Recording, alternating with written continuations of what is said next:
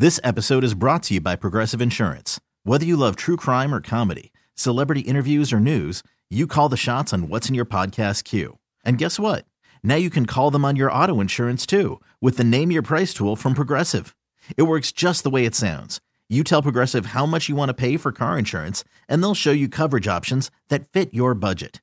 Get your quote today at progressive.com to join the over 28 million drivers who trust Progressive. Progressive Casualty Insurance Company and Affiliates. Price and coverage match limited by state law. All right, and now getting to the guest line, the Orion Fuel and Downstairs Convenience Stores guest line. They are truly steps beyond convenient. Our next guest uh, calls the Ravens games up in Baltimore, Qadry Ismail.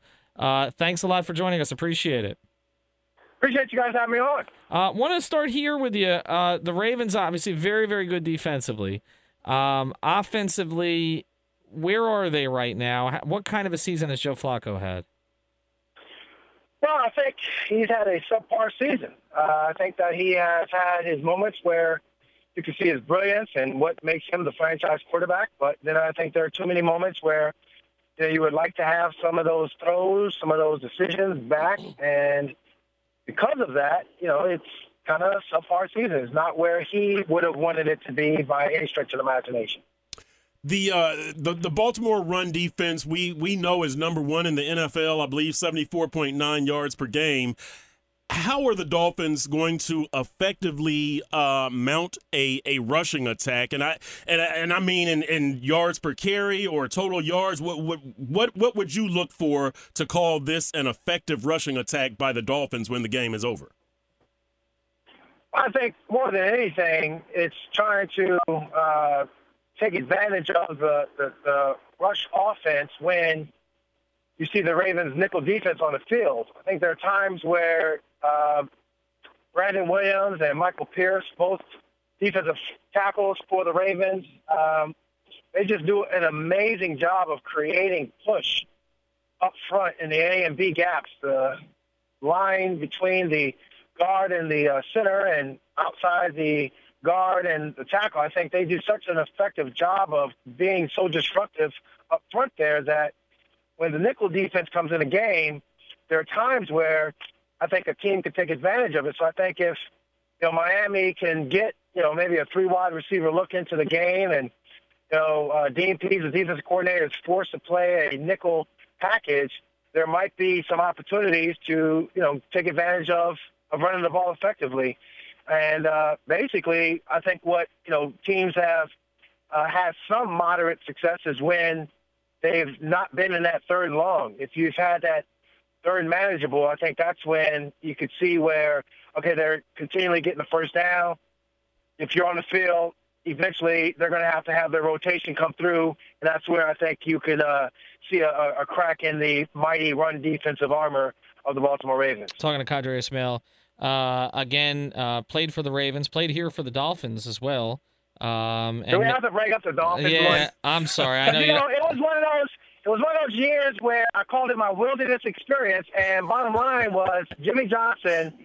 Love him, hate him, whatever. I had tremendous amount of respect for him as a head coach. He would always come up to me and tell me himself that you know I wasn't going to be active for the game, and you know it, it was a little thing. And some people might say, well, you know, hey, that just what's the big deal? I think for me, you didn't you didn't you didn't have any mixed messages. You knew where you stood with Jimmy, but at the same time, I also worked on my craft and helped me become the player once I left his offense and was able to blossom and become a Super Bowl champion.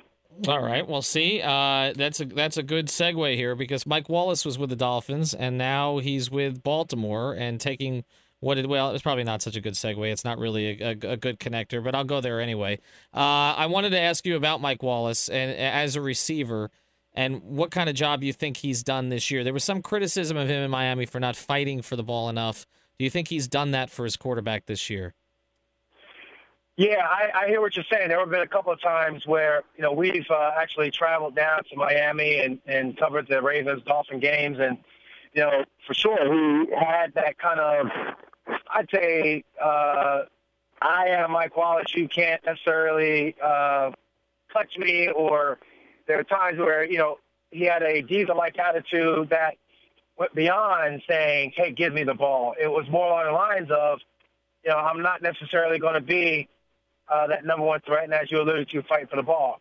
Well, I don't know what happened between then and now, but all I know is you see a complete receiver now. You see a guy that is, you know, taking the ball 95 yards to the house against his former first team in the Pittsburgh Steelers, and it had nothing to do with running down the football field. And everything to do with man-to-man coverage, getting off the line of scrimmage effectively, and then running a great route, avoiding the safety, and then taking it to the house. Um, you know, he's done a phenomenal job of, you know, being more of a complete receiver. You know, he's run a ton of underneath routes, catches the ball very, very effectively, and uh, has shown a lot of toughness. So, you know, I, I think, uh, you know, it just takes a bit for, you know, certain receivers to kind of get it. And I know for a fact what I've seen so far, he absolutely gets it. Qadry, I got a, a, weather question for you. I know that, I, well, I, I, think that it's supposed to be like 47 uh, and and 10% chance of rain up there on Sunday, so weather shouldn't be a factor. But as as a former player, when is weather a factor? And you know, the Dolphins fans are always get concerned when they see they're at the Jets in December, at Buffalo in December. How big a factor is weather? Because I always figure by the time a guy gets to the NFL, he's played in weather in either high school and or college. So, uh, how big a factor is weather? How does it affect teams? Yeah, I think uh, you know last week was an indication of the weather here in Baltimore. Um, it was a nice day in that it was 53 degrees and uh, you know sunny skies and all that, but it was a crazy uh, day when it came to judging the wind. And so I'm on the sideline for the games, and you know I get a chance to figure out the conditions of the wind, and oftentimes reporting it back up to the booth. And basically, it went from, and typically I should say, it goes from the Ravens sideline over to the Dolphins. Well, it was the opposite, where it went from the Bengals over to the Ravens, and it had a swirling lower bowl type wind. So if you're looking for your kicking game or you're looking for your passing attack to kind of be effective, that, that's something that you got to factor in. And I think, you know, again, it's supposed to be nice, a little bit colder uh, than the 46 that was uh, projected, but um, supposed to be a good, strong, solid football type day. However, at the same time, the wind will definitely play a factor.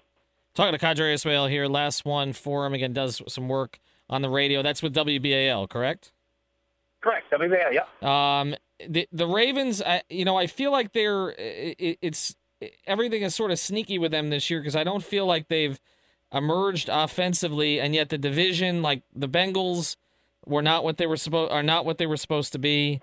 Uh, you know, you take a look at at Pittsburgh; they've they're not what they're supposed to be, and so the Ravens are right there. Are people excited about this team in Baltimore? I think they're cautiously optimistic. Uh, the fact that they're undefeated in the division, that's a bonus. Uh, the fact that uh, Pittsburgh is, you know, looking up at Baltimore, everyone here is always happy about that. But uh, I, I think, you know, again, offensively, it's, it's like, hey, man, you got Steve Smith's team. You got uh, strong weapons on the outside and, and uh, first round pick, Breshad Perriman. And... Oh, I, th- I think we just lost Qadry. Yep but we appreciate him joining us. Yeah. Um, I th- yeah, I think we just lost him. Oh well, it sounded like he was about to make a nice point there. Yeah. Yeah. Oh well. Well, people are uh, people are excited about. Well, they're six and five, right? And yep. but but that division. This is what happens with the four team divisions. Cleveland is meeting expectations. Well, in yeah. the wrong direction. yeah, nobody is surprised. no, by no, them. Nobody, nobody is surprised. Could, you think they could go winless? Could, could, uh, could they match Detroit? I mean, their remaining schedule is what is is, their is almost irrelevant. It's it's all about Cleveland and their ineptitude. Can can well, can they can I mean, they have I mean, enough they're, blunders they're, to overcome the schedule, no matter who's on that schedule? I think uh, they can do it. I mean, their best. Oh, we got Qadry back. Sorry about that. We just lost you. We lost you to the wilderness, to use one of your words. Uh, Understood. No, no, no. What I was uh, saying was that for the Ravens, fan base and for this division, it's all there for the taking. But can you seize a hold of it? Again, you're talking about an AFC opponent that they themselves, Dolphins, six games in a row, you're looking really good. Uh, this is, I think, a, a good mile marker because you're going to go up against big bad uh, Gronk-less. uh, New England Patriots on Monday Night Football, but I think this is a, a game you would want to star on your calendar if you think you're a playoff team. You want to do create some good separation between you and the next guy down, which is the uh, Pittsburgh Steelers. Well, one thing uh, they don't get the Browns again, right? So they're done with the Browns. So that's uh, that's a bit problematic because we know. I mean, the Browns may be headed for a winless season here. Uh, what was what was sort of your more, most frustrating? I can't imagine what those guys are going through at 0 and 12. Yeah, I trust me. I I think in my professional, collegiate, and scholastic careers, I had two losing seasons. Mm. Uh, one was with the Saints. We had the worst coaching staff known to man. And Who was on that we- staff, by the way? Say that again. Who was on that staff? Let's hear some names. Yeah, uh, you can go ahead and look it up, and you can then therefore report it back. I don't even want to say their names; they're not even worth it to say. But uh, they were horrible. No, really, it was like we were making up. Matter of fact, I remember Jack Del Rio was my teammate in Minnesota. Jack was uh, kind of working his way through the coaching ranks, and Jack and I would talk, and I'm like, Jack, have you ever seen where we were putting in offensive line protection calls on Saturday? Like, who does that? no one. No one. Like, it was crazy. We would put in red zone offensive plays on a Friday. Friday is supposed to be perfect practice, feel good about yourself. And we put, well, no, no, no, no, let's let's change it up. And he would kind of like shake his head, and he was like, yeah, here we are. We're going over some red zone defensive schemes and blitz packages when we should have already had that settled out. So it was it was by far the worst set of coaches ever assembled in the history of man, and that's why we had that losing season. And then I got to go back to high school in my doggone sophomore year. We had a bunch of seniors who were a bunch of idiots, but that was it. So that was uh, 1998, Qadry. No, no, that was my senior year. That's when we were ballers. See, No, that no, was- no, no, no, yeah. no, no, no. I'm asking about the Saints. Your year with the Saints No, no, no, 1990, 1997. All right, all right, all right. We'll we'll we'll we'll, uh, we'll do No, some. no, 98 was the, uh, Yeah. wait let me see. That was 98, yeah, because 97. Uh, well, see, two years of the wilderness experience. I had to, I had to learn what was what. One was in Miami and one was in New Orleans. At least Miami had some continuity.